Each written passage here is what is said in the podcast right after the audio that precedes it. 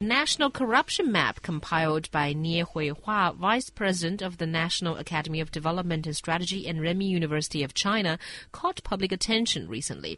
And according to the map, provinces of Fujian, Guizhou, and Zhejiang are the areas of China with the most serious corruption problems, while Beijing, Shanghai, and Tibet boast the cleanest governance. Now, how is this conclusion reached? Do you think we can trust it? Then we need to look at how was this uh, map, how did the, uh, the these localities uh, became the target, how did this whole thing happen? Well, it seems like it was uh, produced on the basis of the number of corruption cases per 10,000 um, public functionaries in various municipalities. So it's not actually not a very difficult calculation to do. It's actually merely looking at one factor, and that is the number of corrupt corruption cases that happened in a locality. So that is how this is compiled together. And if you ask me, can we trust it?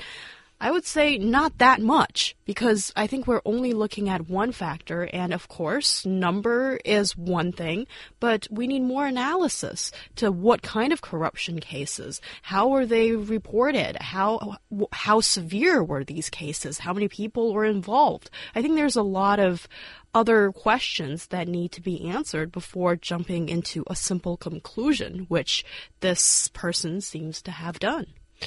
Yeah, I would agree with most of that. Um, I think that uh, on on the one hand, there there is a point. I mean, because we're really only looking at publicly available data based upon um, the number of actual corruption cases, and I think it, it's pretty fair to say that um, that there are going to be there is actually going to be more corruption than there will be actual times it's it's, it's caught mm. and investigated. So I think that there there is value in, in saying that. Um, on the other hand, we can't completely discount this. I mean, I think making making the comparison, saying, "Oh, you know, Beijing is the is the least corrupt, and uh, you know, Fujian is the most corrupt," that's not necessarily very helpful. Mm. Um, but if we look, if we do look at the data, uh, I mean, at least we have something to go on. At least we can say, "Okay, look, this is this is where more corruption investigations occur, mm-hmm. uh, depending on how many public functionaries there are." I wouldn't necessarily go so far as to say that that means, you know, unequivocally that Fujian is is is necessarily more corrupt.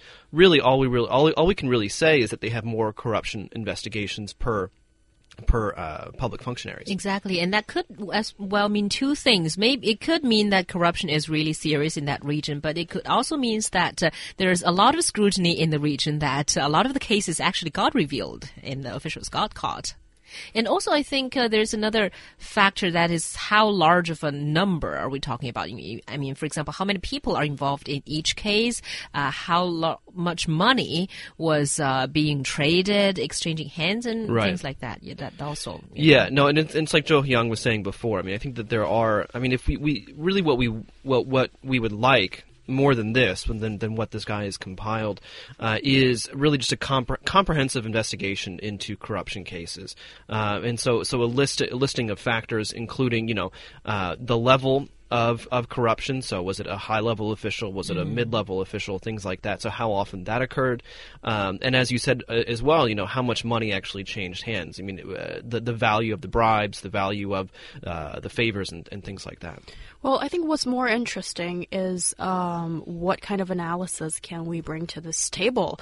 It seems like um, what this Nie person has said um, is that despite the um, existence of valuable resources in the more economic developed areas such as Beijing, Shanghai, these places, um, to some people's surprise, that corruption is not actually as bad, and that is because thanks to better protection of intellectual property and respect for contracts. And I would, um, those are some interesting areas, but um, I don't really see directly what the uh, link is there. But it seems like in more economic developed country, uh, areas, it seems like um, the system is more complete, and I think there are probably more super supervision and just um, I, I think I think the whole um, government governance machine just functions better. And um, on the other hand, corruption seems to be more likely to happen in areas of lower economic growth as well, it's back to the the system or the um, uh, supervision mechanism is often not really in the place, and then um, we will not really see as many reports of corruption, and also um, it's probably just harder for for the relative authorities to detect such corruption cases as well. Yeah, I think usually the most blatant corruption usually happens in um, areas that have a lot less visibility. Uh, and in, in, in, in China, that's particularly true. Um, and so areas that just, for whatever reason, I mean, literally geographical areas um, that just do not re- receive a lot of media scrutiny or, or any kind of re- real outside attention, uh, whether that's from the media or, or from the government or, or from the people as well.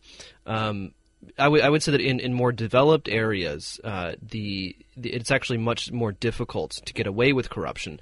And when when I say corruption here, really what I what I mean most is like embezzlement, so stealing public funds and things like that. That becomes a lot more difficult um, the more the more developed an area you, you are in. Also, the the more central your position. So if, if you're in the central government in Beijing, that's going to be quite difficult to to actually um, uh, be able to in, embezzle money. Taking bribes and doing favors, that's that's something very different. And I would say that you know uh, that's going to go on no matter where you are. And and uh, at this point, for for many people, that's just the price of doing business or politics in this case. Mm, that's right. And for me, I would agree more with uh, this professor's evidence that Zhou Huiyang has just cited that in economic developed areas, uh, corruptions are probably less likely to happen than the actual result of his survey. You know, which city or which province has the most corruption. And uh, uh, to me, I think it is logical to say that in economically developed areas, especially in places where there is a complete, uh, well-developed market economy, the market structure, you know, businesses themselves, they tend to, there's a motivation to stop corruption from happening because if you look at it, corruption disrupts market order and it d- disrupts the economic depends- activity. You know, I mean, it depends on what kind of corruption we're talking about. Exactly, that's Uh, if we're true. talking about specifically bribes, yes, I, I would agree with that. However, um, even, in developed countries, you know, other other more subtle ways of corruption happen all the time. Mm. Yeah. You know, you know, I'm I'm president of France or whatever, and my buddy is the CEO of some company over there, and so it's going to be actually quite easy for me to to use my influence to make sure that they they have preferential policies or that they get the government contract and another company doesn't. Um, and so I think that it's easy to say that yes, I mean certain types of corruption, uh, bribery, perhaps embezzlement, um, those the, it does become more difficult. But I would say that you know more subtle forms, uh, doing favors uh, for your for your friends or or for um, business interests and things like that, it's it's a lot more subtle, and in fact, it's a lot more insidious than than the overt forms. Yeah, I do agree, and it's probably you know happening all over the world, and very difficult to catch these kind of corruption cases. And also, the uh, report seems to mention something about uh, enterprises, and it, it does. Uh, there is also some uh, interesting findings. It seems. It seems like um, the, the, I think the situation in China is kind of different than what we see in the U.S. when it comes to lobbying. I would say because one of the um, uh, one of the findings is that the big state-owned enterprises they they can sort of uh, influence the government a, bit more on policy, and um, it seems like they have less corruption cases compared to the local government owned enterprises in the sense that I think if the private companies sometimes if they seek influence they need to I don't know, somehow bribe or try other ways to try to influence the government officials when the state owned enterprises, I think they already have some established links with the government and then it's easier to get favorable outcomes out of that.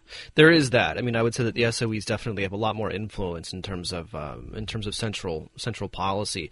But the idea that somehow SOEs, you know, are, are less corrupt than than local local locally owned SOEs doesn't make any sense to me. I mean, as as we can see over the past year or so, you know, high level officials at Sinopec and CNPC were both under investigation uh, for for corruption, for for embezzlement, and and for taking bribes. And so the idea that somehow SOEs are above corruption just just doesn't hold any water. Yeah, I think that comes back to something we discussed a little bit earlier about how do you dis- d- uh, discover these corruption cases and you know does it exist? Um, it's probably more difficult in a way to um, to discover those uh, some of these vials from um, an already very powerful institution, I guess. Yeah. And um, sometimes that is reflected through something like this report, but just you know not so directly. I would say. Yeah, that's right. So even if that the conclusion of this map may not be completely accurate, I think it's still worthwhile to be really doing a scientific research and study into corruption itself and see how you can actually effectively prevent it from happening.